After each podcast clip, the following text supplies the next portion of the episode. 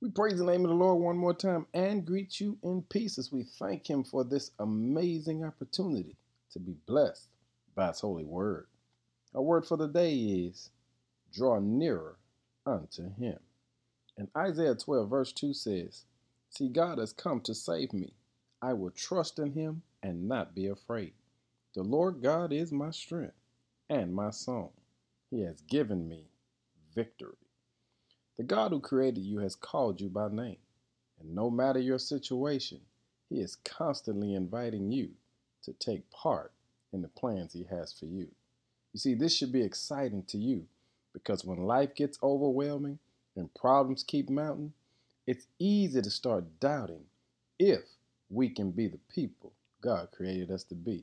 But when this happens, one of the best things we can do is intentionally slow down and seek God's heart. See, this is why you've got to understand God has already come to save you. And all you got to do is trust him because he's already given you the victory. That means he'll give you strength. He'll even give you a song. On today, I want to encourage you to let's slow down long enough to spend time in his presence. Because when we are alone, God is able to prepare us for the new season and the fresh start he has for us. God is drawing you nearer unto him.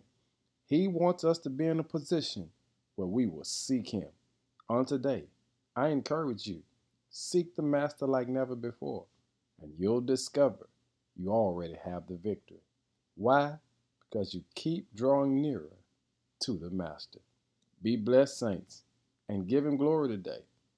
In Jesus' name, amen.